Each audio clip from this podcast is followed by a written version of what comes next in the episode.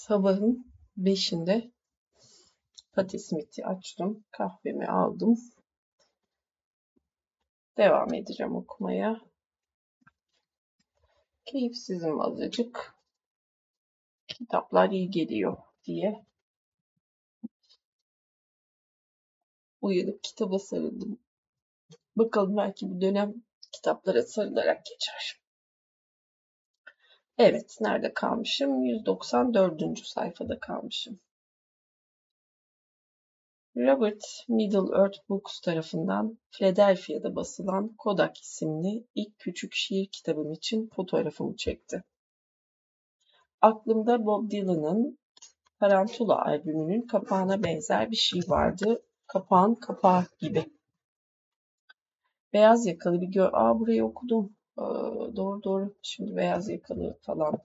Kapağın kapağı. Tamam. Yanlış yerden. Yıldızlı bölüm var. Yıldız var. Yıldızdan sonrası. Tekrar. Rambo'nun dediği gibi yeni bir sahne, yeni bir ses. Lenny Kay ile St. Mark Kilisesi'ndeki performansımızdan sonra her şey hızlandı. Rock çevresiyle bağlarım güçlendi. Dave Marsh, Tony Glover, Danny Goldberg ve Sandy Pearlman gibi pek çok önemli yazar gösteriye katılmış ve eskisine nazaran daha fazla yazı işe alır olmuştum. Cream'deki şiirlerim ilk önemli yayınım oldu. Özellikle Sandy Pearlman'ın ne yapmam gerektiğine dair bir görüşü vardı. Geleceğimle ilgili öngörüsünü hayata geçirmeye hazır olmasam da onun dünyayı algılayışı her zaman ilgimi çekmiştir. Çünkü Sandy'nin zihni Pisagor matematiğinden müzisyenlerin azizi Cecilia'ya kadar son derece geniş bir referans hazinesi içeriyordu. Görüşleri, aklı gelecek her konudaki ciddi bilgi dağarcığıyla desteklenirdi. Esrarlı duyarlılığının merkezinde Jim Morrison'a karşı hissettiği tutku vardı. Onu mitolojik bir yere koymuş ve kendisine rol modeli olarak benimsemişti. Siyah deri bir gömlekle, gümüş bir kemerle tutturulmuş deri pantolonu, kertenkele kralın alameti farikası olan giysilerdi. Sandy'nin gelişmiş bir espri anlayışı vardı ve çok hızlı konuşurdu. Her zaman siyah gözlükler takar, buz mavisi gözlerini gizlerdi. Beni bir rock grubunun lideri olarak şarkı söylerken hayal etmişti. Böyle bir şey aklıma hiç gelmemişti ya da bunun mümkün olabileceğini düşünmemiştim. Ancak Sam'le birlikte Cowboy Mouse için şarkı yazıp söyledikten sonra şarkı yazarlarını keşfetmek için bir arzu duymuştum. Sam beni Fugs and the Holy Model Runners'la çalışmış besteci ve klavyeci Lee Crabtree ile tanıştırmıştı. Chelsea'deki odasında içi bestelerle ve daha önce kimsenin duymadığı müziklerle dolu bir dolabı vardı. Hep huzursuz görünürdü.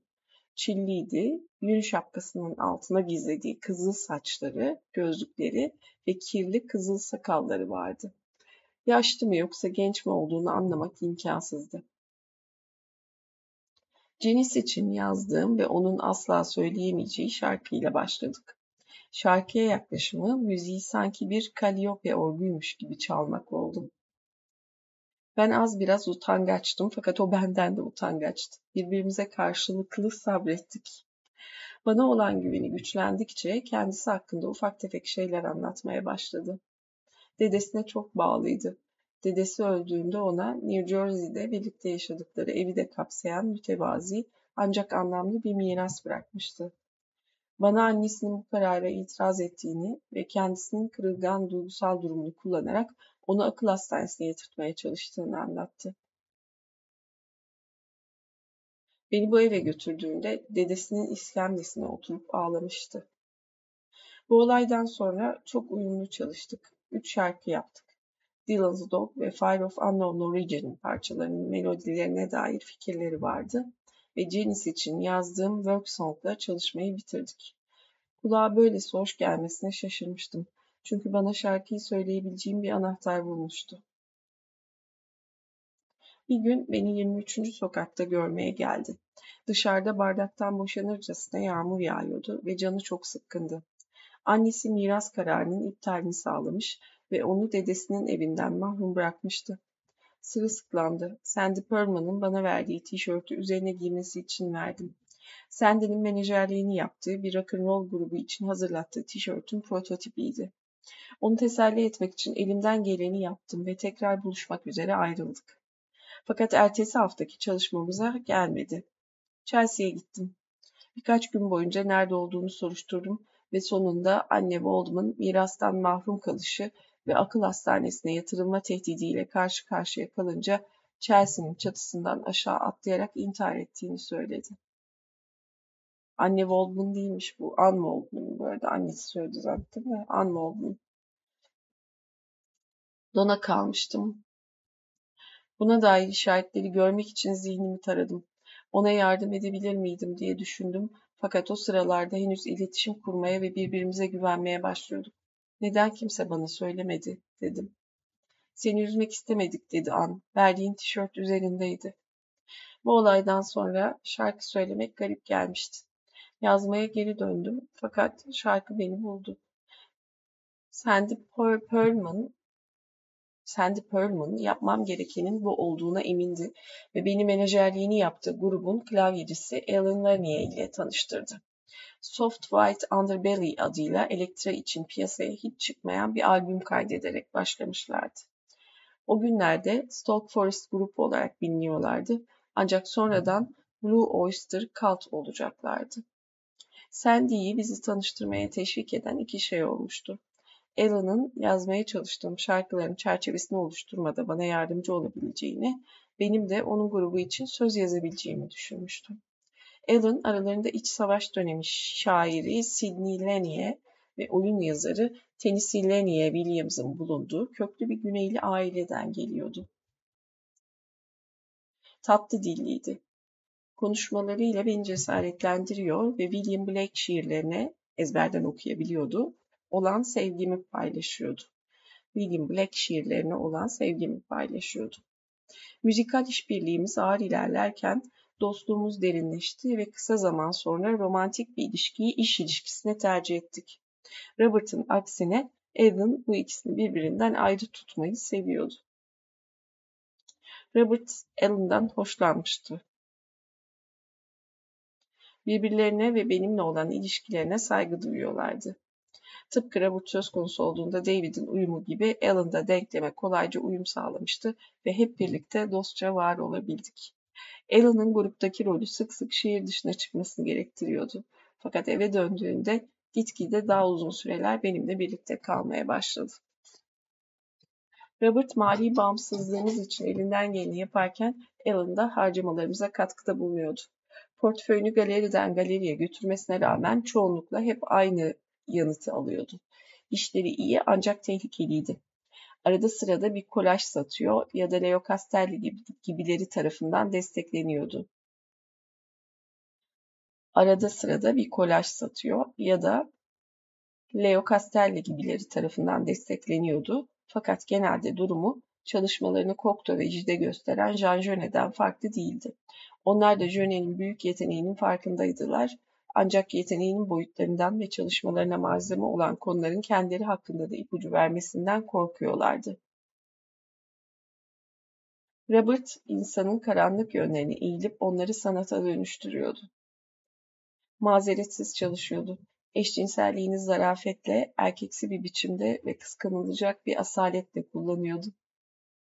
Yapmacıklığa hiç kaçmadan dişil zarafeti kurban vermeden tamamen erkeksi bir varoluş yarattı.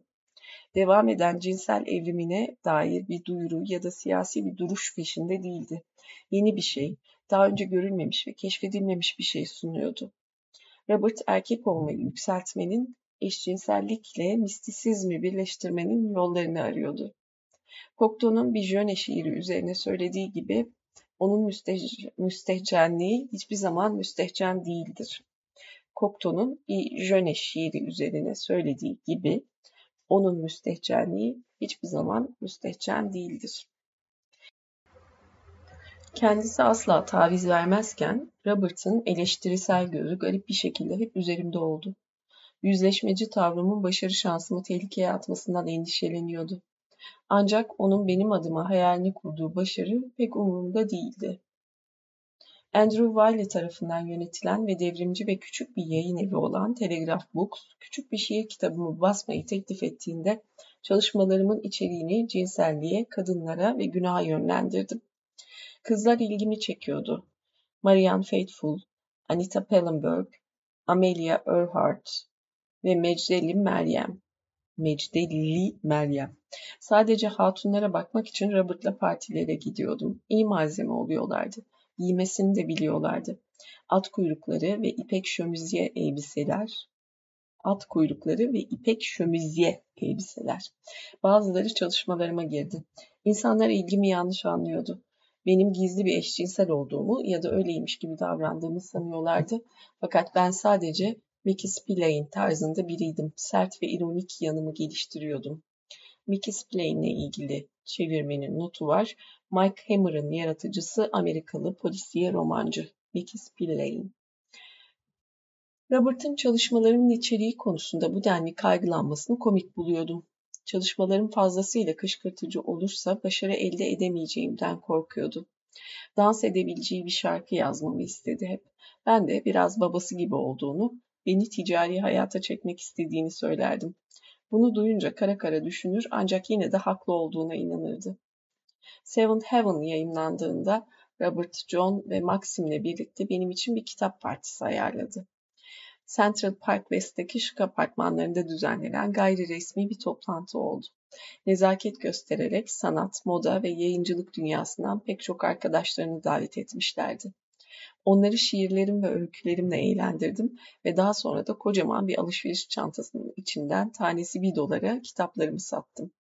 Robert McKendry'lerin oturma odasında insanlardan para istediğim için beni hafifçe azarlasa da özellikle Eddie Sedgwick şiirimi beğenen George Plimpton satış taktiğimi sevimli bulmuştu.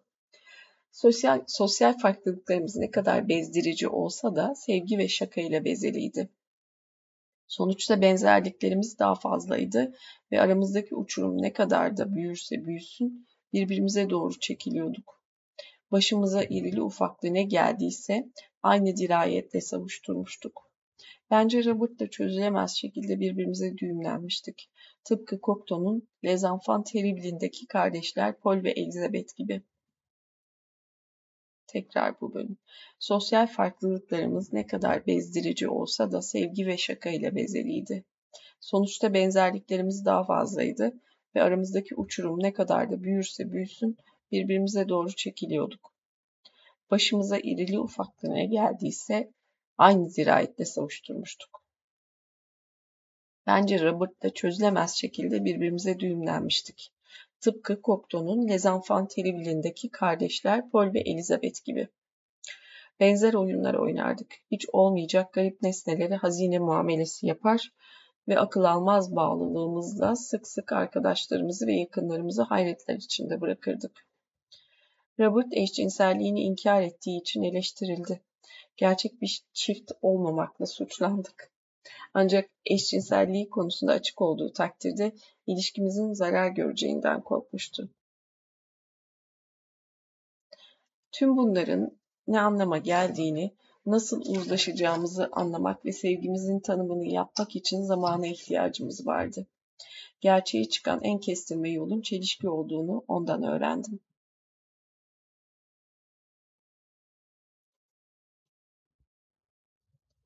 Eğer Robert denizci ise Sam Wagstaff da limana yanaşmakta olan gemiydi. Küstah ve çekici bir genç adamın başı yarı profiline dönmüş denizci şapkalı resmi David Crowland'in şömine üzeri rafında yerini almıştı. Küstah ve çekici bir genç adamın başı yarı profiline dönmüş denizci şapkalı resmi David Crowland'in şömine üzeri rafında yerini almıştı. Sam Wagstaff resmi eline alıp baktı. Kim bu diye sordu. İşte bu diye düşündü David onu yanıtlarken. Samuel Jones Wagstaff Jr. zeki ve yakışıklı ve zengindi. Hiç okuyamıyorum bu arada da demek bu saatte gözümü açınca okuyamıyormuşum doğru düzgün. Samuel Jones Wagstaff Jr. zeki, yakışıklı ve zengindi. Sanatçılara hamilik yapan bir koleksiyoner ve Detroit Sanat Enstitüsü'nün eski küratörüydü. Hayatında bir dönüm noktasına gelmişti, yüklü bir mirasa konmuştu. Felsefi anlamda bir kırılma noktasındaydı. Ruhani olanla maddi olanın tam ortasında duruyordu. Her şeyi bırakıp sufi hayatımı yaşamalıydı yoksa sanatın henüz deneyimleyemediği bir yönüne yatırım mı yapmalıydı? Bu sorusu Robert'ın meydan okuyan bakışlarıyla bir anda yanıt buldu. Robert'ın çalışmaları David'in apartmanında her yere saçılmıştı. Sam görmesi gerekeni görmüştü. David bilinçsizce Robert'ın hayatının gidişatını belirlemişti. Benim bakış açıma göre o bir kuklacıydı. Hayatlarımızın tiyatro oyununa yeni karakterler sokuyor, Robert'ın yolunu ve tarihin akışını değiştiriyordu. Robert'a fotoğraf sanatının hazine odalarını açan John McKendry'i o vermişti ve şimdi de ona aşkı, zenginliği, dostluğu ve bir miktarda kederi verecek olan Sam Wagstaff'ı göndermek üzereydi. Birkaç gün sonra Robert bir telefon aldı. Sam'in ilk sözleri utangaç fotoğrafçı siz misiniz oldu. Robert hem erkekler hem de kadınlar tarafından oldukça beğenilen biriydi. Tanıdığımız insanlar sık sık kapımı çalarak bana Robert'ın flört için uygun olup olmadığını ya da kalbine giden yollara dair ipuçlarını sorarlardı. Çalışmalarını sevin derdim. Ancak pek azı dinlerdi. Ruth Cleveland, Robert hakkında bir oyun yazmasının benim için sorun olup olmadığını sormuştu. Love Affair, A Memoir of Jackson Pollock adlı kitap kitabı yazan ve Pollock'un öldüğü araba kazasından sağ kurtulan tek kişi olan Ruth, Elizabeth Taylor tarzı bir çekiciliğe sahipti. Tepeden tırnağa güzel giysiler giymişti. O merdivenleri çıkarken parfümünün kokusunu duyabiliyordum. Kapımı çaldı. Robert'tan randevu almıştı ve bana göz kırptı. Bana şans dile, dedi. Birkaç saat sonra geri döndü. Topuklularını çıkarıp bileklerini ovarken, vay canına, gelip gravürler, gravürlerime bir baksana derken, gerçekten gelip gravürlerime bir baksana demek istiyormuş. Çalışmalarını sevin. Robert'ın kalbine giden anahtar buydu. Ancak bu gerçeği tam olarak kavrayabilen onun çalışmalarını tamamen sevebilen tek kişi onun sevgilisi, hamisi ve hayat boyu arkadaşı olacak olan adamdı. Sam ilk kez ziyarete geldiğinde ben dışarıdaydım. Fakat Robert'ın anlattığına göre bütün akşamı Sam'le birlikte çalışmalarını inceleyerek geçirmişlerdi. Sam'in tepkileri öngörülü ve teşvik ediciydi ve şakacı imalarla renklendirilmişti. Geri döneceğine söz vermişti. Robert, Sam'in aramasını bekleyen yeni yetme bir kız gibiydi. Hayatımıza nefes kesen bir süratle girmişti.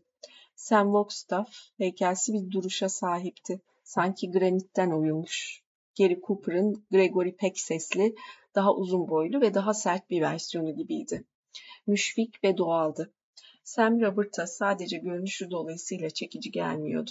Robert'ın sanat dünyasında tanıdığı diğerlerinin tersine Sam olumlu ve meraklı bir doğaya sahipti ve eşcinsel olmanın getirdiği zorluklarla kendisine işkence etmiyordu. Onun neslinde sıklıkla görüldüğü üzere bu durumla ilgili fazla da açık davranmıyordu. Ancak ne utanır ne de ikilemde kalmış bir hali vardı. Ve Robert'ın bu konuda açık olma arzusunu paylaşmaktan son derece mutlu görünüyordu. Sam fiziksel anlamda erkeksi, güçlü ve sağlıklıydı ve yoğun uyuşturucu kullanımının sanat üzerinden iletişim kurmayı zorlaştırdığı bir dönem için fazlasıyla berrak bir zihne sahipti. Varlıklıydı ancak zenginlikten etkilenmiyordu. Bilgiliydi ve kışkırtıcı kavramlara açıktı. Robert ve çalışmaları için mükemmel bir taraftar ve destekçiydi. Sam ikimize de hitap etmişti. Başına buyruk tarafıyla bana, seçkin tarafıyla da Robert'a. Sufizm konusunda kendini eğitiyordu. Son derece basit giyinirdi. Beyaz keten ve sandaletler. Göründüğü gibiydi ve başkaları üzerindeki etkisinden tamamen bir haber görünüyordu. Yale mezunuydu. Donanmada asteğmenlik yapmıştı ve Normandiya çıkarmasında Omaha plajına inen birliklerde görev almıştı. Wadsworth Atheneum'da küratörlük yapmıştı. Serbest piyasa iktisadından Peggy Guggenheim'ın aşk yaşamına her konuda bilgi dolu ve esprili bir şekilde uzun uzun konuşabilirdi.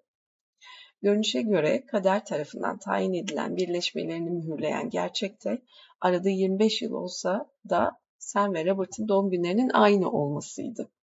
Kasım'ın dördünde Christopher sokağındaki gerçek bir sol mutfağı olan Pink Tea Cup'ta kutlama yaptık. Onca parası olmasına rağmen Sam de bizim sevdiğimiz yerleri seviyordu. E, sol mutfağında bir dipnot var. kölelik zamanında Afrikalı Amerikalıların sahipleri tarafından verilen kısıtlı malzemelerle ortaya çıkardıkları mutfakmış bu. O akşam Robert Sam'e bir fotoğraf, Sam de Robert'a Hasselblad marka bir fotoğraf makinesi verdi. İlişkilerinin başlangıcında yaptıkları bu değiş tokuş sanatçı ve hami olarak rollerini simgeliyordu. Hasselblad arkası polaroid olan orta formatta bir kameraydı. Karmaşık yapısı ışık ölçer kullanımını zorunlu hale getiriyor ve değiştirilebilir lensler de Robert'a daha çok derin alan sunuyordu. Makina ona daha fazla seçenek, esneklik ve ışık kullanımı üzerinde hakimiyet sağlamıştı. Robert kendi görsel sözlüğünü çoktan tanımlamıştı. Bu yeni kamera ona yeni bir şey öğretmemiş, sadece aradığını tam anlamıyla bulmasına yardımcı olmuştu. Robert ve Sam birbirlerine daha değerli hediyeler alamazlardı. Yazın sonlarına doğru günün hemen her saati iki double bubble Cadillac Chelsea'nin önünde park halinde görebilirdiniz. Birinin rengi pembe, diğerininki sarıydı ve pezevekler arabalarına uyumlu takım elbiseler ve geniş kenarlı şapkalar giyiyorlardı. Kadınlarının elbiseleri de onlarınkine uygundu. Chelsea değişiyordu. 23. sokağın atmosferi sanki bir şeyler ters gitmişçesine delirmiş gibiydi. Mantık kaybolmuştu. Herkesin dikkatinin büyük Rus ayısı ile kapışmaya hazırlanan Amerikalı genç Bobby Fischer'ın satranç maçına yoğunlaştığı böylesi bir yazda. 41. dipnot çevirmenin notu sayısına dair büyük Rus satranç oyuncusu Boris Spassky bahsedilen efsane maçın öncesindeki bir röportajında, röportajında tembelliğine atfen kendini Rus ayısına benzetmiş. Pezemeklerden biri öldürülmüştü. Evsiz kadınlar kapımızın önünde saldırganlaşıyor, edepsizce bağırışıyor ve posta kutumuzu soyuyordu. Bardi ile dostlarımız arasında süregelen törenselleşmiş münakaşalar zirve yapmıştı ve birçok oda boşaltılıyordu. Robert sık sık Sam'le seyahatlere çıkıyor. Alan da grubuyla birlikte turnede oluyordu. İkisi de beni yalnız bırakmaktan hoşlanmıyordu. Loftumuza hırsız girdi. Robert'ın Hasselblad ile motosiklet montu çalındı. Daha önce hiç soyulmamıştık ancak Robert'ı üzen bir tek pahalı kamerası değildi. Aynı zamanda bu olayın işaret ettikleriydi. Güvenlik eksikliği ve özel hayata tecavüz. Enstalasyonda kullandığımız için motosiklet montunun çalın çalınmasına üzülmüştüm. Fakat onu daha sonra yangın merdivenlerinde sallanırken bulduk. Hırsız montu kaçarken düşürmüş ancak kamerayı götürmüştü.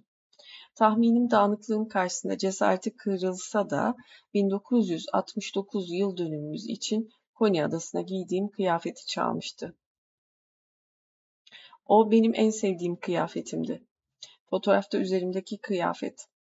Kuru temizlemeciden yeni gelmiş bir halde kapımın iç kısmındaki bir kancada asılıydı. Onu neden aldığını hala bilmiyorum. Gitme zamanı gelmişti. Hayatımdaki üç erkek, Robert, Alan ve Sam bu konuyu tartıştılar. Sam, Robert'a Bond sokağında kendisinden bir sokak aşağıda bir loft satın alması için gereken parayı verdi. Alan, Doğu 10. sokakta birinci katta bir daire buldu. Robert ve Sam'e yürüme mesafesindeydi. Alan müzikten bana bakacak kadar para kazandığına dair Robert'ı ikna etti. 20 Ekim 1972'de oradan ayrılmaya karar verdik. Arthur Rimbaud'un doğduğu gün. Robert'la benim açımdan bakıldığında sözümüzü tutmuştuk. Eşyalarımı ve o çılgın dağınıklığımı toplarken her şey değişecek diye düşündüm. İçi bir zamanlar pelür kağıtlarla dolu kırtasiye kutusunun etrafına bir ip bağladım. Artık içinde Robert'ın kurtardığı, yerlerden kaldırıp Michelangelo gibi elleriyle düzelttiği, üzeri kahve lekeli daktilo edilmiş kağıtlar vardı. Robert'la Loft'un bana ait olan tarafında yan yana durduk. Bazı şeyleri arkada bırakmıştım. Oyuncak kuzuyu, paraşüt ipeğinden yapılma eski beyaz ceketimi, Arka duvara şablonla yazılmış Patti Smith 1946 yazısı. Hepsi sanki tanrılara adanan şarap gibi bir sunuydu. Robert'la aynı şeyi, iyisiyle kötüsüyle başımızdan ne çok şey geçtiğini düşündüğümüzü biliyordum. Ancak aynı zamanda rahatlamıştık. Robert elimi sıktı. Üzgün müsün diye sordu. Hazırım diye yanıtladım. Chelsea Otel'in endamlı yaşantısının hüküm sürdüğü Brooklyn sonrası varoluşumuzun tüm karmaşasını geride bırakıyorduk. Atlı karınca yavaşlıyordu. Son birkaç yılda birikmiş en önemsiz şeyleri bile paketlerken onlara bir dizi yüz eşlik ediyordu ve bazılarını bir daha asla göremeyecektim. Jerome Ragni'nin Hamlet nüshasına sıra geldiğinde beni o üzgün ve küstah Danimarkalı prensi oynarken hayal edişi aklıma geldi. Hayley müzikalinin yazar ve oyuncularından biri olan Ragni ile yollarımız bir daha hiç kesişmedi. Ancak bana olan inancı sayesinde özgüvenim artmıştı. Kocaman gülümsemesi, bukle bukle saçlarıyla bu enerjik ve kaslı adam deli bir fikirle öylesine heyecanlanırdı ki bir iskemlenin üzerine sıçrar sanki gördüklerini tavanda ya da daha güzeli evrenle paylaşmak ister gibi kollarını havaya açardı. Sizin coşkunuzu severim ben. Janet Hamill'ın tarot kartlarımı koymam için yaptığı altın yıldızlı mavi saten keseme geldiğimde kartların Annie, Sandy Daly, Harry ve Peggy'nin geleceklerinden haberler verdiğini anımsadım. Elsa Peretti'nin verdiği saçları İspanyol dantelinden yapılma bir bez bebek. Matthew'un mızıka tutacağı. René Richard'ın çizmeye devam etmem yolunda fırça attığı notlar. David'in üzerinde sahte elmaslar bulunan siyah deriden Meksika kemeri. John McKendry'nin kayık yakalı gömleği. Jackie Curtis'in angora kazağı. Kazağı katlarken onu Max'in arka odasındaki kırmızı puslu ışığın altında dururken görebiliyordum. Oradaki ortam da en az Chelsea'deki kadar süratle değişmekteydi. Max'i bir fotoplay parıltısıyla doldurmak isteyenler yeni koruma görevlisinin onları sırada arkalara attığına tanık oluyorlardı. Çoğu başaramadı. Kendi Darling kanserden öldü. Tinkerbell ve Andrea Vips intihar etti. Diğerleri kendilerini uyuşturucuya ya da kazalara kurban verdi. Yenilmişlerdi. Ulaşmayı arzuladıkları şöhret artık uzaklaşmış, yıpranmış yıldızlar gibi gökyüzünden bir bir dökülüyorlardı. Hayatta kalan bir avuç kişiden biri olarak haklıymışım duygusu yaşamıyordum. Hepsinin başardığını, büyük ödüle ulaştığını görmeyi tercih ederdim. Fakat en iyi atlardan birine ben oynamıştım. Güzel öz eleştiri. En iyi atlardan birine ben oynamıştım. Bu arada şeyi anlamadım. David kayboldu sahneden. Ve David'le birlikteydi ya Robert. Sonra Sam'i soktu hayatına. David gitti.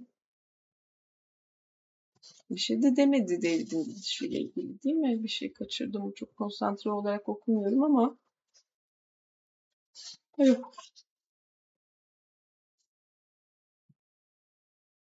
David bilinçsizce Robert'ın hayatının gidişatını belirlemişti. Benim bakış açıma göre o bir kuklacıydı. Hayatlarımızın tiyatro oyununa yeni karakterler sokuyor. Robert'ın yolunu ve tarihin akışını değiştiriyordu. Evet bu kadar. Yani ondan sonra da David yok zaten. Burada arada bir şey var. Sleepless 66 1971 kışı diye bir yazı alıntısı fotoğrafı var. Orijinali var aslında yazının İngilizce. Yanına da çevirisi yapılmış. Uykusuz 66. Yıldırım çarpmış gibiyim. Saat dörtte kabus. Bak ben öleceğim diyor. Ceset olacağım, dünyadan gideceğim. Dünya bensiz dönecek. Bir zamanlar benim kapladığım alanı bir başkası dolduracak.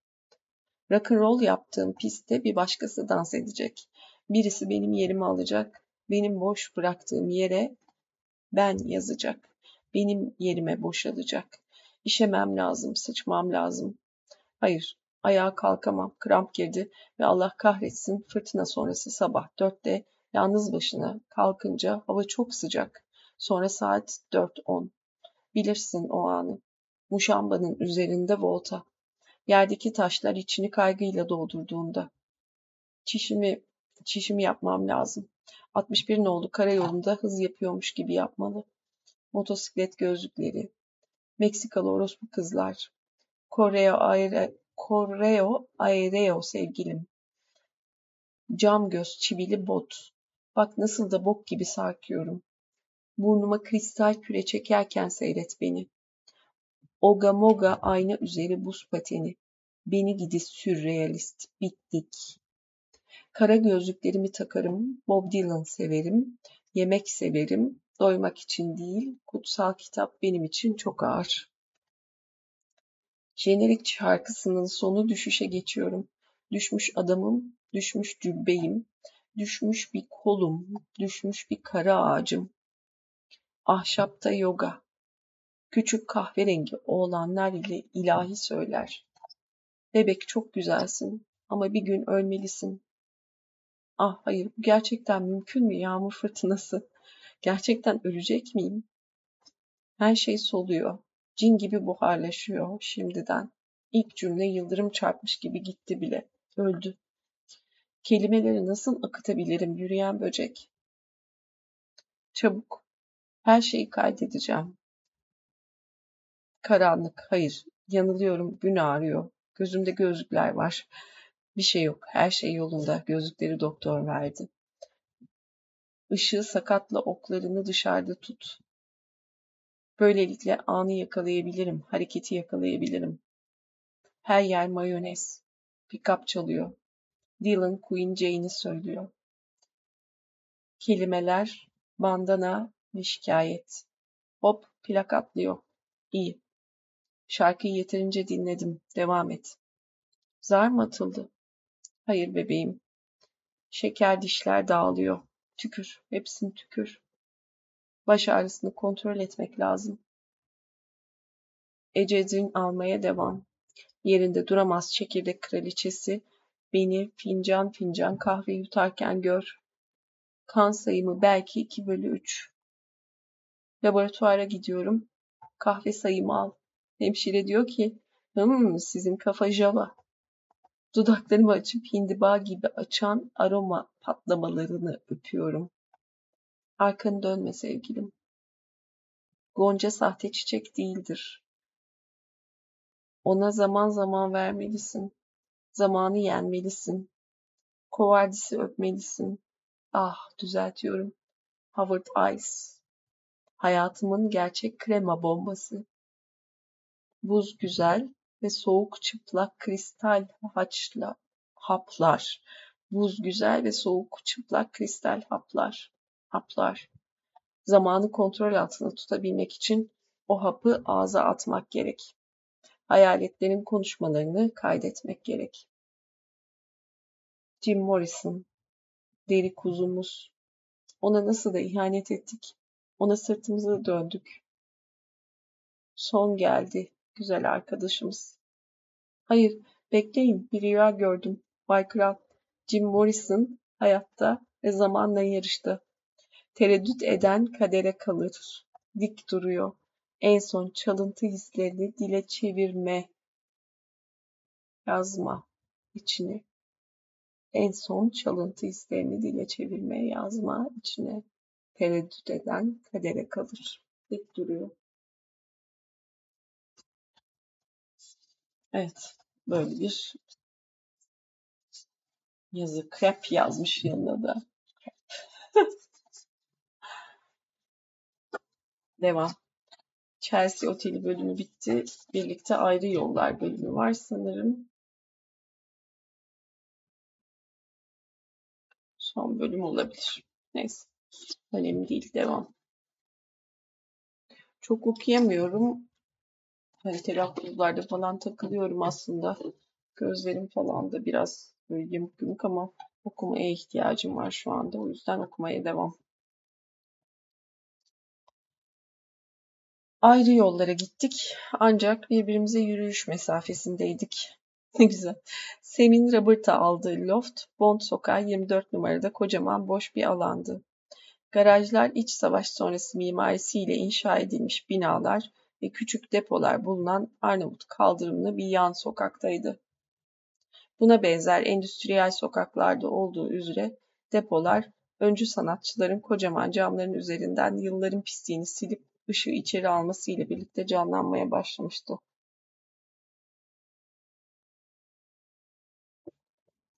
Buna benzer endüstriyel sokaklarda olduğu üzere depolar öncü sanatçıların kocaman camların üzerinden yılların pisliğini silip ışığı içeri almasıyla birlikte canlanmaya başlamıştı. John Lennon ve Yoko Ono'nun yolun karşısında bir yerleri vardı. Bryce Marden yan binada çalışıyordu. Stüdyosu esrarlı bir şekilde tertemizdi. İçinde kutuları içinde parıldayan boyalar ve özlerini sonradan ışık ve dumandan panellere aktardığı küçük sessiz fotoğraflar vardı. Robert'ın dairesinin çok işi vardı. Tesisat düzgün çalışmadığından borulardan buhar çıkıyordu. Orijinal tuğla duvarın üzerine sonradan alçıpan yapılmıştı. Robert küflü alçıpanı söküp attı. Tuğla duvarı temizleyip üzerine birkaç kat beyaz boyayla kapattıktan sonra odanın bir kısmını stüdyo, bir kısmını da enstalasyon olarak hazırladı. Hepsi onundu. Alan sanki sürekli Blue Oyster Cult'la birlikte yollardaydı ve beni bir başıma bırakıyordu. Doğu 10. sokaktaki apartmanımız St. Mark Kilisesi'nden sadece bir blok ötedeydi. Bahçe manzarasına açılan Fransız kapılarıyla küçük ve sevimli bir yerdi. Robert'la yeni dairelerimizde eskisi gibi yaşamayı sürdürdük.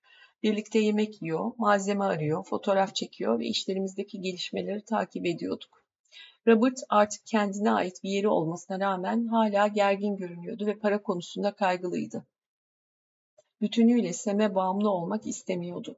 Kendi başının çaresine bakmaya her zamankinden daha fazla kararlıydı.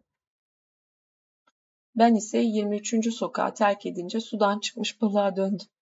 Kız kardeşim Linda bana Strand Kitap Evi'nde yarı zamanlı bir iş buldu. Bir yığın kitap aldım ancak onları okumuyordum. Duvara çarşaf çarşaf kağıt yapıştırdım ancak çizmiyordum. Gitarımı yatağımın altına attım. Geceleri yalnız başıma oturup öylece bekledim. Kendimi bir kez daha nasıl işe yarar bir şeyler yaparım diye düşünürken buldum. Aklıma ne geldiyse ya ilgisiz ya da önemsizdi. Evet. Geceleri yalnız başıma oturup öylece bekledim. Kendimi bir kez daha nasıl işe yarar bir şeyler yaparım diye düşünürken buldum. Evet. Kendimi bir kez daha nasıl işe yarar bir şeyler yaparım diye düşünürken buldum. Aklıma ne, ne geldiyse ya ilgisiz ya da önemsizdi. Yılbaşında erkek kardeşimin en sevdiği beyzbol oyuncusu olan Roberto Clemente için bir mum yaktım. Korkunç bir depremin ardından insani yardım götürmek amacıyla gittiği Nikaragua'da ölmüştü. Boş oturduğum ve keyfi takıldığım için kendime kızdım ve söz verdim. Kendimi yeniden işime adayacaktım. Akşamın ilerleyen saatlerinde yılda bir kez düzenlenen okuma maratonu için St. Mark'ın zemininde oturuyordum. Etkinlik kilise yararına düzenleniyordu ve şiir projesinin sürekliliğini sağlamak için uğraşan herkesin katkılarıyla akşamın erken saatlerinden gece yarısına kadar sürüyordu. Etkinliğin büyük bir bölümünde şairleri tarttım. Şair olmak istiyordum. Fakat onların son derece kapalı toplumlarına uyum sağlayamayacağımı da biliyordum. İstediğim en son şey başka bir toplumsal yapının içine girebilmek için vereceğim ödünlerin pazarlığını yapmaktı. Annemin sözleri aklıma geldi. Yılbaşı gününü nasıl geçirirsem tüm senen öyle geçer derdi. Ben de kendi Aziz Gregory'min ruhunu hissettim ve 1973'ün şiir yılım olmasına karar verdim. Takdir ilahi bazen müşfiktir. Zira kısa bir süre sonra Andy Brown şiirlerimi yayınlamayı teklif etti.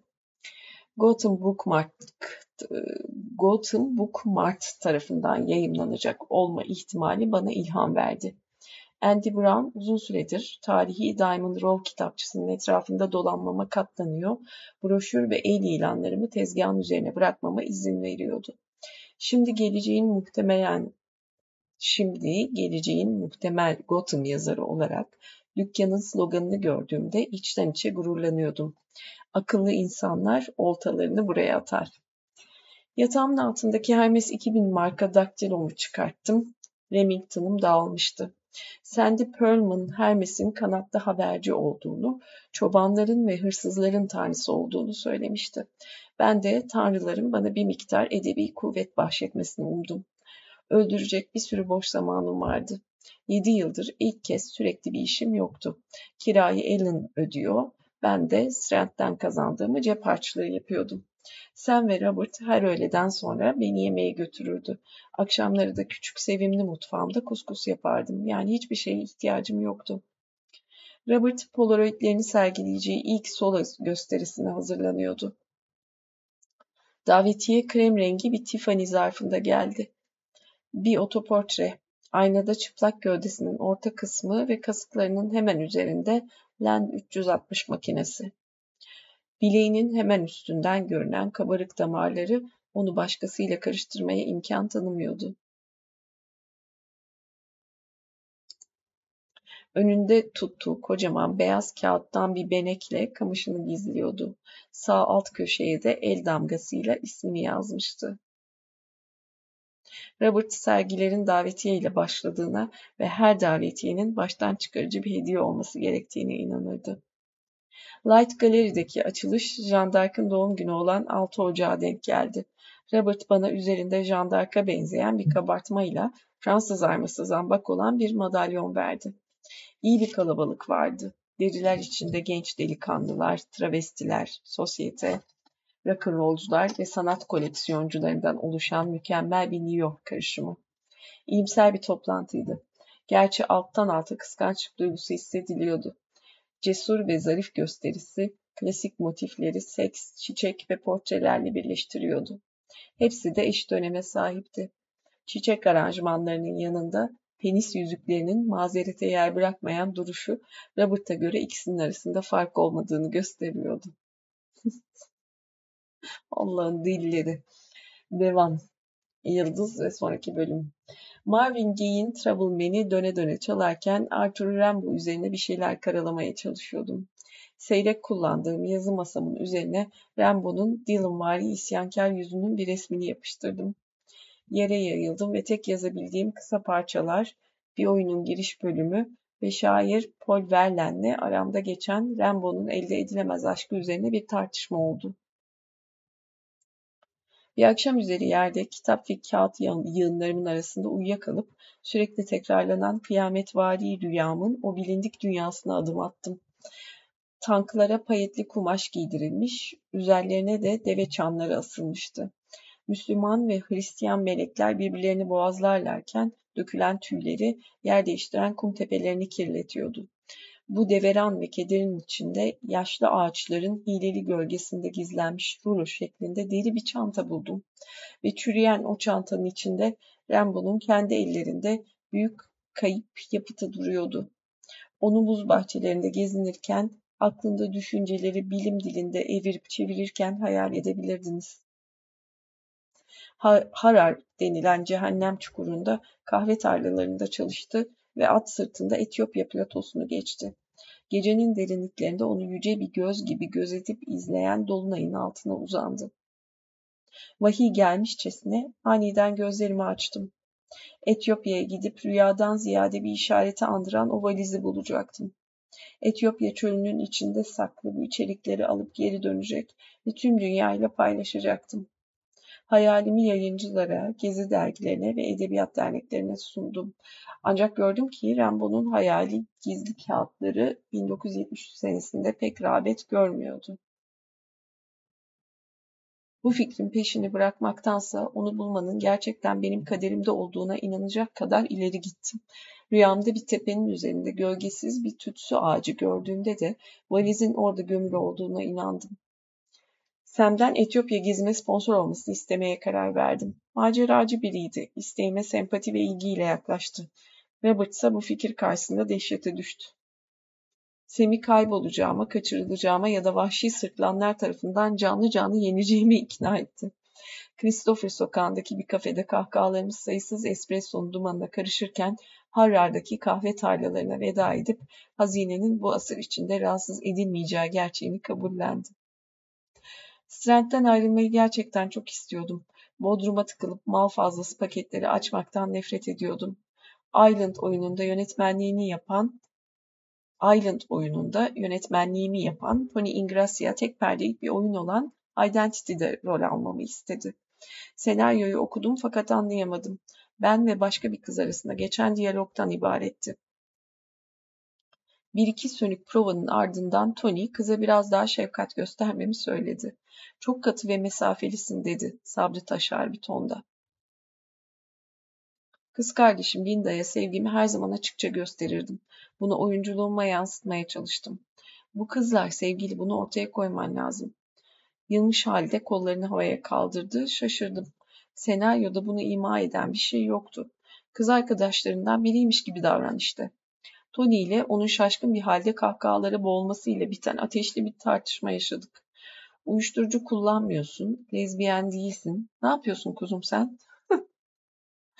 Diğer kızı hissedebilmek için elimden geleni yaptım ancak bunun son oyunum olmasına karar verdim. Oyuncu olmak için gerekenler bende yoktu. Robert beni Strand'den kurtaracak kefaleti Sem'e ödetti. Sem'in bir üniversiteye bağışlayacağı geniş kitap ve Kızılderili bebeği koleksiyonunu kataloglama işini üstlendim. Farkında olmadan geleneksel çalışma yaşantısına veda etmiştim. Bir daha asla mesai saatleri içinde çalışmadım. İstediğim zaman çalışarak kendi paramı kazandım. Identity'de lezbiyen rolünü inandırıcı bir şekilde oynayamamanın ardından bir karara vardım. Eğer bir daha sahneye çıkacaksam sadece kendim olacaktım. Benim için ara sıra barlarda şiir okumaları ayarlayan Jane Friedman'la güçlerimizi birleştirdik. Jane başarılı bir tanıtım şirketinin sahibiydi ve kıyıda köşede kalmış sanatçıları desteklemesiyle isim yapmıştı. Aldığım tüm olumsuz tepkilere rağmen bu deneyim düşmanca tavır sergileyen seyirciye espriyle karışık karşılık verebilme becerimi geliştirdi. Jane, Broadway Central Otel'in içinde yer alan Mercer Sanat Merkezi'nde New York Dolls benzeri grupların öncesinde sahne almamı sağladı. Artık çürümekte olan Broadway Central, 19. yüzyıldan kalma bir zamanların son derece görkemli oteliydi. Elmas, Jim Brady ve Lillian Russell burada yemek yemiş. Wall Street'in magnumu lakaplı Jubilee, Jim Fisk bu otelin mermer merdivenlerinde vurulmuştu. Broadway Central'mış.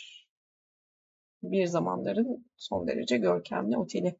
Eğer otelin eski görkeminden geriye kalan bir şeyler varsa o da tiyatro, şiir ve rock'n'roll'u kapsayan kültürel anlamda zengin bir topluluğa ev sahipliği yapmasıydı.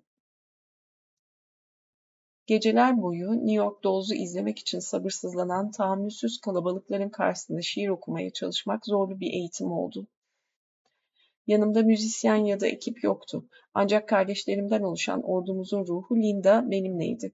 Linda hem ekipman taşıyıcım, hem yardımcım, hem de koruyucu meleğim gibiydi. Hiçbir şeyden etkilenmeyen basit bir kişiliği olmasına rağmen son derece korkusuz da olabiliyordu. Küçük çete Paris sokaklarında şarkı söylerken para toplamak için şapkayı dolaştırma işini üzerine alan kişi oydu. Mercer'da Linda içinde bir kayıt cihazı, bir megafon ve oyuncak bir piyano olan şaka oyunları kesemden sorumluydu. Şaka oyunları kesesi. Şiirler okudum, hakaretlere göğüs gerdim ve bazen kaset çalan parçalara eşlik edip şarkılar söyledim. Her performansın sonunda Jane hasılattan bize düşen pay olduğunu söyleyerek arka cebinden 5 dolar çıkarırdı. Aslında kimsenin bana para falan ödemediğini, Jane'in bu parayı resmen kendi cebinden verdiğini anlamam biraz zaman aldı. Zorlu bir koşuydu benimkisi ve yaz geldiğinde adımlarımın arası iyice açılmaya başladı. İnsanlar şiirlerimi duymak istiyor ve samimi şekilde beni destekliyordu. Her performansı Peace Factory adını verdiğim bir düz yazı şiirle doğaçlama yaparak bitiriyordum. Peace Factory Çiş Fabrikası. Şiir sendikasız fabrika işçilerinin arasından ayrılıp New York'un özgürlüğüne kaçış öykümü anlatıyordu. Bu şiir seyirciyle buluşmamı sağladı. 13 Temmuz Cuma günü Underground ne kadar zorlu bir yol ya bu arada. O kadar yani bu bir sanatçı sonuçta e, seyirci önüne çıkıyor konser öncesi ve şiir okumaları yapıyor. Oradaki hakaretlere cevap verme şeyini geliştirerek bir yol yürüyor. Bunu göğüslüyor ve oradaki dönüşümün içinde kalabiliyor, var olabiliyor orada. Kaçmıyor oradan mesela. Ve bunda uyuşturucu kullanmadan yapıyor anladığım kadarıyla. Hani öyle içki, uyuşturucu gibi şeyleri yok. Kaçış yerleri yok. Devam. 13 Temmuz Cuma günü underground film yapımcısı Jack Smith'in Green Sokağı'ndaki dairesinin çatısında Jim Morrison anısına bir okuma yaptım. Gösteriyi ben organize ettim ve gelen herkes benimle birlikte Jim Morrison'ı anmak üzere orada bulunuyordu. Aralarında Lenny Kay de vardı. Her ne kadar o gece birlikte gösteri yapmadıysak da sonradan ortaya çıktı ki onsuz asla sahneye çıkmayacaktım. Kendi kendime organize ettiğim bir şiir okumasına bu denli yüksek katılım olması Jane'i ateşledi.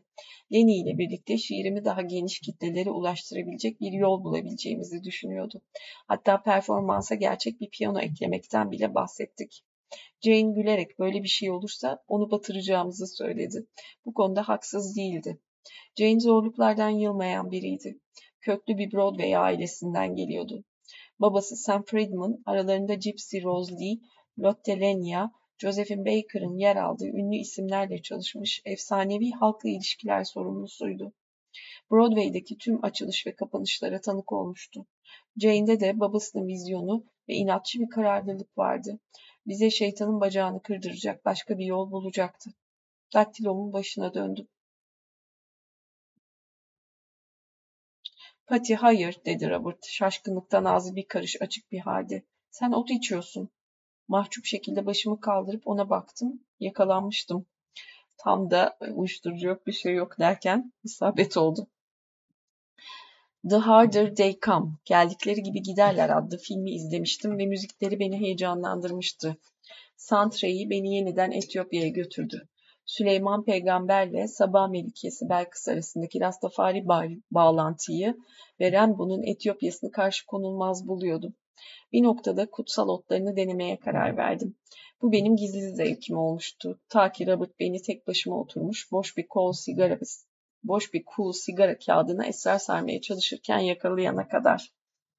Esrarlı sigara nasıl sarılır bilmiyordum. Biraz utanmıştım aslında. Fakat Robert yere oturdu. Az miktarda Meksika otu ihtiva eden zulamdan tek tük tohumları ayıklayıp birkaç adet esrarlı sigara sardı. Sonra bana dönüp sırıttı ve birlikte ilk otumuzu içtik. Robert'la Etiyopya düzlüklerine ışınlanmadım fakat kontrolsüz kahkaha krizi vadisine düştüm. Ona otu dalga geçmek için değil, şiir yazmak için aldığımı söyledim. Fakat tek yaptığımız gülmek oldu. Hadi gel dedi fotoğraf dükkanına gidelim. Kafam iyiyken hayatımda ilk kez dış dünyaya çıkıyordum. Çizmelerimi bağlamam, eldivenleri ve şapkamı bulmam normalinden fazla zaman aldı. Robert sırıtarak duruyor ve daireler çizerek hareket edişimi izliyordu. Hornen Hardart'a giderken Robert'la Harry'nin neden o kadar çok oyalandığını şimdi anlıyordum. Eğlenmesine eğlenmiştik ancak o günden sonra otumu kendime saklayıp Screaming Target dinleyerek olmayacak nesiller yazdım. Screaming Target 1972 tarihli Jamaikalı müzisyen Biggie Out albümüymüş. Onu asla sosyal bir uyuşturucu olarak görmedim. Otur çalışırken, düşünürken ve sonradan Lenny Kay ve Richard Saul ile birlikte bir tütsü ağacının altında buluştuğumuzda Haile Selassie hakkında hayaller kurup doğaçlama yaparken kullanmaktan hoşlanıyordum. Haile Selassie 1930-1974 yılları arasında meşhur Etiyopya İmparatoru ve Rastafari hareketinin kurucularından. Sam Wextoff, Bowery ve Bandung köşesinde klasik ve azametli beyaz bir binanın beşinci katında oturuyordu. Merdivenleri tırmanırken bakmam, dokunmam ya da kataloglamam için hep yeni ve harika bir şeyler olacağını bilirdim. Camdan negatifler, unutulmuş şairlerin eski tip baskıları ve Hopi Kızılderililerinin çadırlarındaki gravürler. Sam Robert'ın teşvikiyle fotoğraf koleksiyonculuğuna başladı. Önceleri ağırdan alarak keyifli bir merakla işe girişti. Sonradan saplantıya dönüştürdü. Tropik ormanda gezen kelebek bilimci gibiydi. Tropik ormanda gezen kelebek bilimci gibiydi. Sam istediğini alırdı ve bazen her şeyi istiyor gibiydi. Sem'in ilk satın aldığı fotoğraf yumuşak altın klipsli, kırmızı kadife bir muhafazanın içinde gümüş levha üzerine çekilmiş eski tip bir fotoğraftı. Kusursuz durumdaydı. Robert'ın ikinci el dükkanlarda eski aile albümleri arasında gömülü bulduğu eski tip fotoğraflar Sem'inki ile kıyaslandığında fazlasıyla soluk kalıyordu. Fotoğraf toplamaya ensemden önce başlayan Robert bazen bu durumdan rahatsız oluyordu. Onunla rekabet edemem dedi biraz pişman olmuşçasına. Bir canavar yarattım. Üçümüz birlikte bir zamanlar dördüncü caddeyi boydan boya dolduran tozlu sahafları baştan aşağı dolaşırdık. Robert bir mücevher bulmak için eski kartpostal kutularını, üç boyut etkili kartları ve tin type'ları birer birer tarardı. Sabrı olmayan ve ne kadar olduklarını umursamayan Sam kutunun tamamını satın alırdı. Kenarda durup tartışmalarını dinlerdim. Bu tartışmalar kulağa çok tanıdık gelirdi. Sahaflarda iş sürmek en iyi yaptığım işlerden biriydi. Nadiren de olsa bazen çok rağbet gören bir Viktoryen aile fotoğrafına ya da önemli bir tarihi katedral portföyüne rastlardım. Şanslı olduğum bir seferinde gözden kaçmış bir Cameron buldum. Şanslı olduğum bir seferinde gözden kaçmış bir Cameron buldum. Cameron için çevirmenin notu Julia Margaret Cameron 1815-1879 tarihleri arasında yaşamış meşhur Britanyalı fotoğrafçı. Fotoğraf koleksiyonculuğunun zirvesiydi bu. Ucuz fiyata bir şeyler bulabileceğiniz son dönemdi. Edward Curtis'in belgesel fotoğraflarının büyük format gravür baskılarına rastlamak halen mümkündü. Kuzey Amerika yerlilerine ait bu fotoğrafların güzelliği ve tarihsel değerine tutulan Sam birkaç cilt birden satın aldı. Daha sonra Sem'in doğal ışıkla dolu büyük ve boş apartmanında yere oturup fotoğraflara baktığımızda sadece görsellerden değil süreçten de etkilenmiştik. Sam fotoğrafın köşesini baş parmağıyla işaret parmağı arasına alır, kağıtta özel bir şeyler var derdi. Yeni tutkusuyla dolup taşan Sam açık arttırma salonlarına dadandı. Sık sık özel bir fotoğrafın peşinden deniz aşırı yolculuklara çıkardı. Robert bu yolculuklarda ona eşlik eder, bazen görsel seçimleri konusunda Sam'i etkilemeyi başarırdı. Böylece Robert Nadar'dan Irving Penn'e kadar hayranı olduğu sanatçıların işlerini bizzat inceleme imkanı buldu. Robert konumunu kullanarak fotoğrafın sanat dünyasındaki yerini yükseltmesi için John McKendry'i nasıl zorladıysa Sam'i de zorluyordu. Karşılığında her iki adam da kendini ifade etme yolu olarak bir tek fotoğrafla uğraşması için Robert'ı cesaretlendirmişti. Sam başta sadece merakla hatta biraz da şüpheyle yaklaşmasına rağmen olayı bütünüyle kucaklamış ve sonradan Amerika'nın en önemli fotoğraf koleksiyonlarından birini oluşturacak fotoğrafları toplamak için küçük bir servet harcamaya başlamıştı. Robert'ın oldukça basit Polaroid Land 360 Polaroid Land 360 makinesinin bir ışık ölçeri ihtiyacı olmadığı gibi ayarları da temeldi. Aydınlık ve karanlık. Küçük ikonlar uzaklığı belirtiyordu. Çok yakın, yakın, uzak. İlk başladığında katı kurallarla kısıtlanmamış bu makineyi kullanmak Robert'ın sabırsız tabiatına hayli uygundu. Daha sonra hiç zorlanmadan 23. sokaktan çalınan daha büyük formatlı Hasselblad'a geçmişti. Robert Bond sokağında arkasına Polaroid takılan bir grafik kamera aldı. 4x5 formatı ona uygundu. Polaroid artık pozitif negatif film üretiyor. Böylece ilk nesil baskılara olanak sağlıyordu. Sem'in desteğiyle aklındaki her görüntüyü hayata geçirme olanağına sahipti. Özenle tasarlanmış çerçeveler yapması için Robert Fosdick adlı bir marangozla çalışmaya başladı. Bu şekilde fotoğraflarını kolajlara yerleştirmenin çok daha ötesine geçebiliyordu. Fosdick, Robert'ın duyarlılıklarını anlıyor ve onun eskizlerini titizlikle heykel niteliği taşıyan çerçevelere dönüştürüp fotoğrafların teşhiri için geometrik tasarımlar, yüzeyler ve görsellerden oluşan bir sentez yaratıyordu. Çerçeveler büyük ölçüde Robert'ın bana 1968 yılında verdiği bir karalama defterindeki çizimlere benziyordu. Tıpkı geçmişte olduğu gibi eserinin bitmiş hali hemen kafasında canlanıyordu. İlk kez aklındaki görüntüleri olduğu gibi yaşama geçirme fırsatını yakalamıştı. Sonra daha da fazla paraya sahip olmuştu. Robert pardon ilk kez aklındaki görüntüleri olduğu gibi yaşama geçirme fırsatını yakalamıştı. Bunların olmasını sağlayan kişi Sam'di. Sevgili annesinin vefatından sonra daha da fazla paraya sahip olmuştu. Robert bazı işlerini sattı ancak hala en çok istediği şey kendi ayakları üzerinde durabilmekti. Robert'la Bond sokağında birçok fotoğraf çektik. Oradaki atmosferi seviyordum ve gerçekten güzel fotoğraflar çektiğimizi düşünüyordum. Muhteşem New York ışığıyla yıkanan beyaz badanalı tuğla duvarları arka fona alınca güzel fotoğraf çekmek kolay oluyordu. Bu kadar iyi resimler çekmemizin bir nedeni de özümden uzak olmamdı. Fotoğrafı kalabalıklaştıracak hiçbir eşyam yoktu ortada. Ne kendime özdeşleştireceğim ne de arkasına saklanacağım. Robert'la artık bir çift olmasak da fotoğraflarımız daha samimiydi. Çünkü artık tek anlattıkları aramızdaki güvendi. Bazen oturur, Robert'ın çizgili bornozu içinde kendini fotoğraflayışını izlerdim. Sonra bornozu yavaşça üzerinden çıkarır ve ışıkla boyalı halde çıplak kalırdı.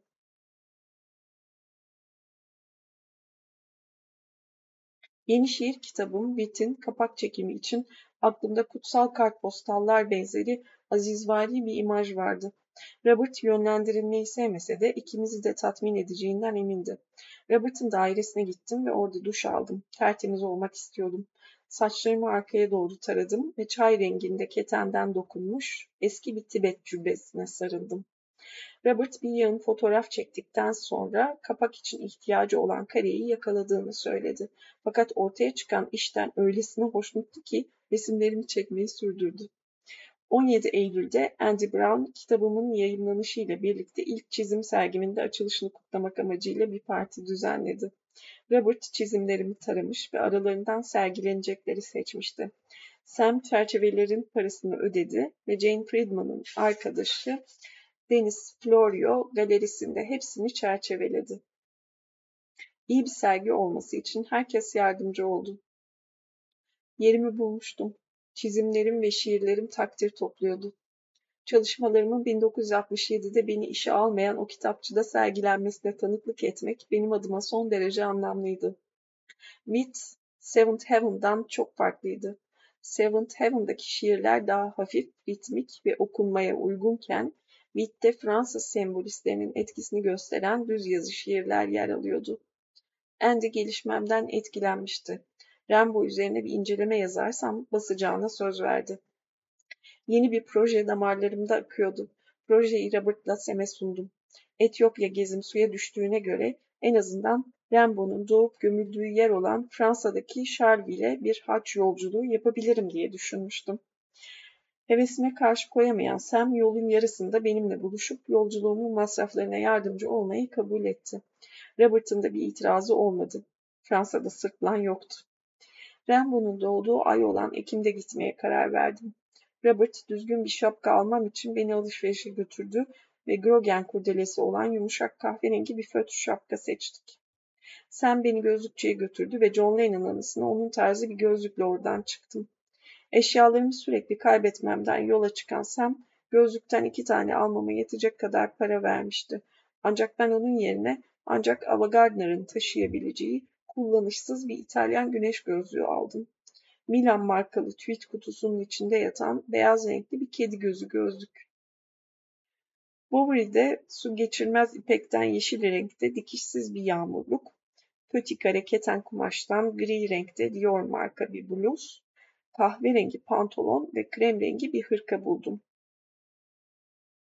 Su geçirmez ipekten yeşil renkte dikişsiz bir yağmurluk, pötikare keten kumaştan gri renkte Dior marka bir bluz, kahverengi pantolon ve krem rengi bir hırka. 30 dolara yepyeni bir gardırop düzmüştüm. Sadece temizlenmek ve biraz da tamir istiyordum. Ekoseli valizime Baudelaire kravatımı ve defterimi yerleştirdim. Robert da Jean d'Arc heykelinin resmi olan bir kartpostal ekledi. Sam Etiyopya'dan gelmiş bir Kıpti haçı verdi ve Judy Lynn de küçük kamerasını bavuluma koyup nasıl kullanacağımı gösterdi. Afrika'dan yeni dönen Janet Hamil, rüyalarımın ülkesinden geçmiş ve bana bir avuç dolusu mavi cam boncuk getirmişti. Harar'dan gelme, üzeri çiziklerle dolu bu takas boncukları Rambo'nun takas ettiği ve bir hazine gibi gördüğü boncukların aynısıydı. Şans getirmesi için boncukları cebime attım. Böylece silahlarımı da kuşandıktan sonra seyahatime çıkmaya hazırdım. Yıldız ve sonraki bölüm devam.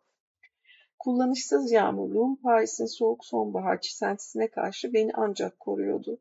1969 yazında kız kardeşimle birlikte gezdiğimiz yerlerin izini sürdüm.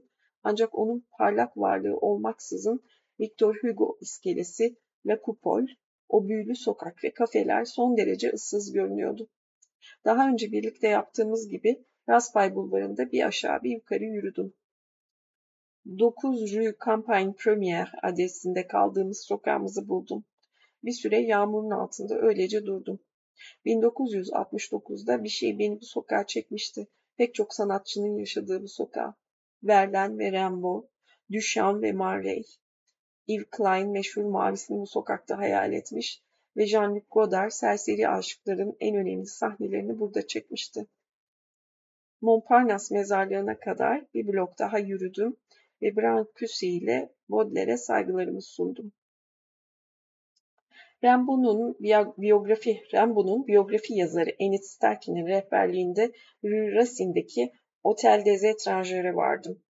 Enid'in yazdıklarına göre Arthur bu otelde besteci Cabanet'in odasında uyumuştu. Ayrıca lobide uyurken de görülmüştü.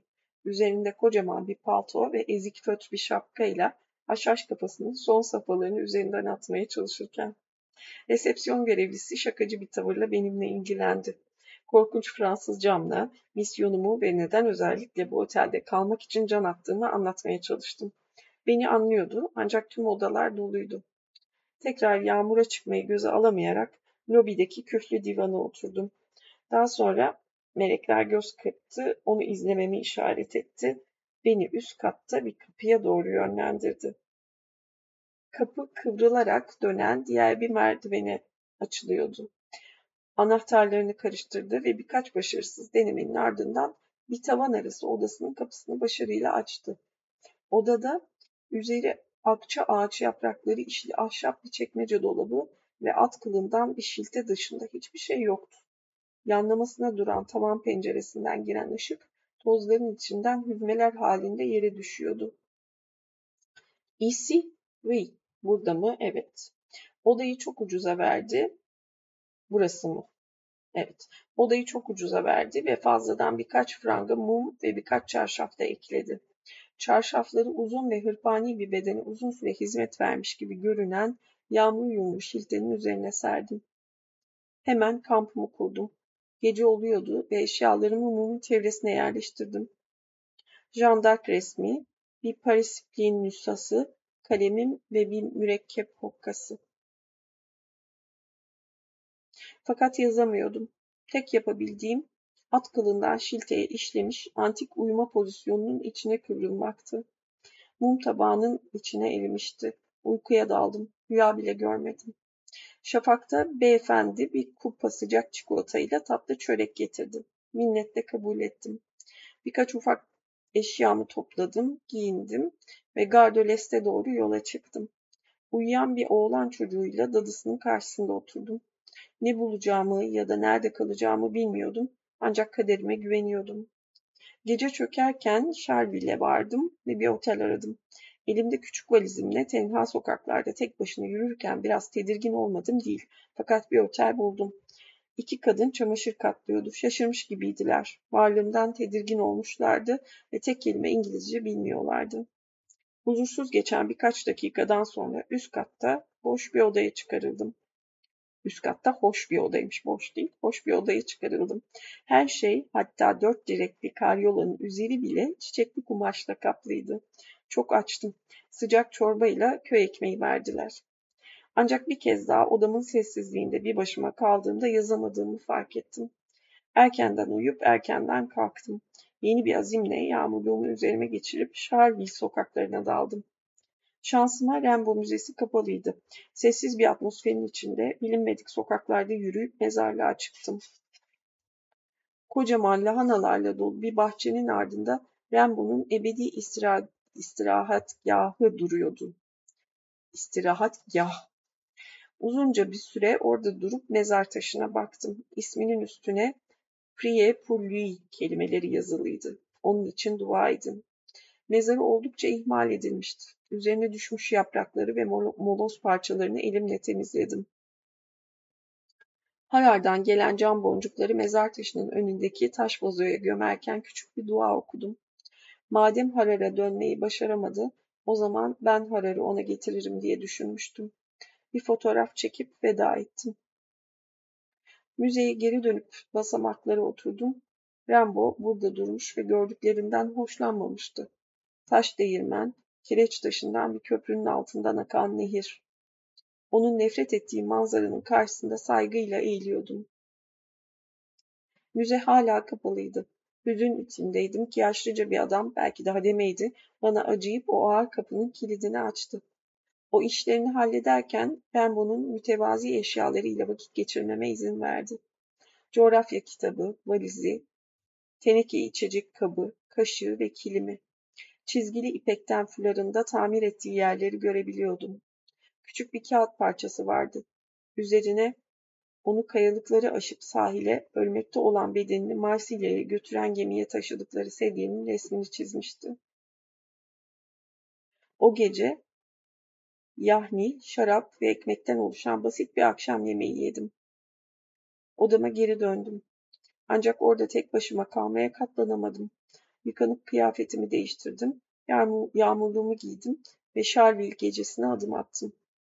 Oldukça karanlıktı. Geniş ve bomboş Rembo rıhtımında yürüyordum. Biraz korkmuştum. Daha sonra ileride ufak bir neon tabela gördüm. Rembo barı. Durdum ve bir nefes aldım. Şansıma inanamıyordum. Ağır ağır bara doğru yürüdüm. Çöldeki bir serap gibi ortadan kaybolmasından korkuyordum. Tek bir küçük penceresi olan beyaz alçı sıvalı bir bardı. Etrafta kimse yoktu. Çekinerek içeri girdim. İçeride loş bir ışık vardı ve müşterileri müzik kutusuna yaslanmış genç delikanlılar ve öfkeli suratlı adamlardı. Arthur'un birkaç soluk resmi duvarlara asılmıştı. Bir perno ve su sipariş ettim. Absente en yakını budur diye düşündüm. Müzik kutusu Charles Aznavour, halk müziği ve Cat Stevens'tan oluşan çılgın bir mix çalıyordu. Şey hissi verdi burası. E, Midnight in Paris'i seyredeceğim demiştim geçen okumada galiba. Seyrettim. Dün e, aynen onun o gece yarısında e, gelen arabayla bambaşka bir dünyaya girmesi şaşkınlığını hissettim Pati'de de. Bu Rambo barı diye karşına, çık karşısına çıkıyor ya odasında duramıyor, sokağa atıyor kendini. Oradaki karakter de aynen öyle yani duramıyor. Paris sokaklarına atıyor kendini. Ondan sonra işte çıkan sürprizlerle şaşıra şaşıra böyle zevkten zevke koşturuyor. Bakalım burada barda ne olacak? Devam. Bir süre sonra bardan ayrılıp ah hiçbir şey olmadı bu kadar Rambo barını bulduk geri dönüyor. Hiç de öyle magical bir şey olmadı. Bir süre sonra bardan ayrılıp otel odamın ve içindeki kır çiçeklerinin sıcaklığına geri döndüm. Duvarlara serpilmiş küçük çiçekler tıpkı gökyüzüne serpilmiş tomurcuk yıldızlar gibi. Bu defterimdeki yegane girdiydi. Sinirleri bozacak, Rembo'yu onurlandıracak ve bana güvenen herkese haklı çıkaracak bir şeyler yazmayı ummuştum. Fakat öyle olmadı. Ertesi sabah hesabı ödedim ve çantamı lobide bıraktım. Pazar sabahıydı. Çanlar çalıyordu. Beyaz gömleğimi giyip siyah bodler kurdelemi taktım. Gömleğim biraz buruşuktu ancak ben de öyleydim. Müzeye geri döndüm. Neyse ki açıktı ve biletimi satın aldım. Yere oturup küçük bir kara kalem çizim yaptım. Saint Rambo, Charleville, Oktobre 1973. Saint Rambo, Charleville, Ekim 1973. Ben de bir anı kalsın istiyordum ve Ducal'de bir bit pazarı buldum. Altın telden basit bir yüzük vardı ancak param yetmiyordu. John McKendry Paris'ten dönüşünde buna benzer bir yüzük getirmişti bana. Zarif divanına uzanışı ve ayak ucunda oturan bana cehennemde bir mevsimden parçalar okuyuşu aklıma geldi. Robert'in yanımda olduğunu hayal ettim. O olsaydı yüzüğü alır parmağıma geçirirdi. Paris'e tren yolculuğu olaysızdı. Bir noktada ağladığımı fark ettim. Paris'e varır varmaz metroya binip Lachaise istasyonuna gittim. New York'a dönmeden önce yapmam gereken bir şey daha vardı. Yine yağmur yağıyordu. Mezarlık duvarının hemen dışındaki bir çiçekçide durup küçük bir buket sümbül aldım ve Jim Morrison'ın mezarını aramaya başladım. O zamanlar işaret olmadığı için mezarı bulmak kolay değildi. Fakat yakınlardaki mezar taşlarında dua edenler tarafından bırakılan karalamaları takip ettim. Sonbahar yapraklarının hışırtısı ve giderek hızlanan yağmur dışında ortalık tamamen sessizdi. İsimsiz mezarın üzerinde benden önceki hacılar tarafından bırakılan hediyeler vardı. Plastik çiçekler, sigara filtreleri, yarı dolu viski şişeleri, kırık tesbihler ve garip tılsımlar. Onu çevreleyen grafiti şarkılarından alınmış Fransızca kelimelerden oluşuyordu. C'est la fin, mon merveilleux ami. Bu sondur, güzel arkadaş. C'est la fin, mon merveilleux ami.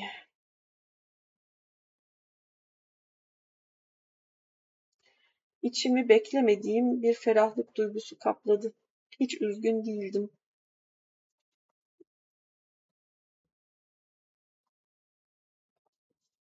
Dünden beri hayatımda güncelimde çifte ölüm var. İki ölüm ağır e, bir ölüm duygusuyla okuyorum.